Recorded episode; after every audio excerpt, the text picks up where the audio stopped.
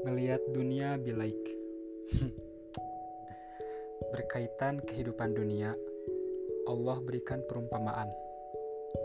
Dan buatkanlah untuk mereka atau manusia perumpamaan kehidupan dunia ini ibarat air hujan yang kami turunkan dari langit. Quran surat ke-18 ayat 45. Potongan ayat ini memang tentang kehidupan dunia yang fana saya ingin mengajak diri saya untuk kembali mengingat firman Allah bahwa dunia ini seperti air. Air itu menurut para ulama punya kecenderungan mengalir dari atas ke bawah hingga orang-orang yang lebih banyak naik ke derajat tinggi dalam pencariannya pada Allah tidak terlalu banyak lagi bergantung pada dunia. Air itu pula tidak setia. Ia berubah menurut wadahnya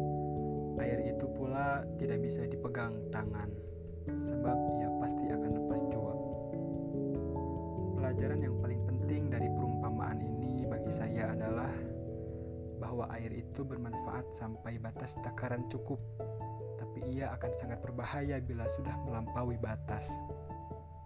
Begitulah kita semua ibarat menumpang kapal dalam perjalanan menuju akhirat kita sementara air itu tetap di bawah kapal, maka ia aman.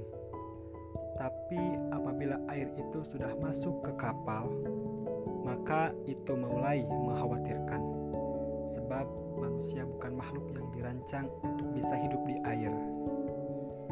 Bukankah itulah dunia bagi kita?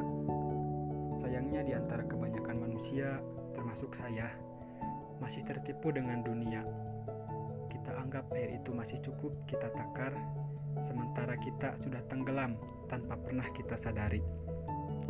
Menjadi Muslim tidak berarti harus anti dunia, hanya jangan pula dikendalikan dunia. Yang ideal adalah kita yang jadi majikannya.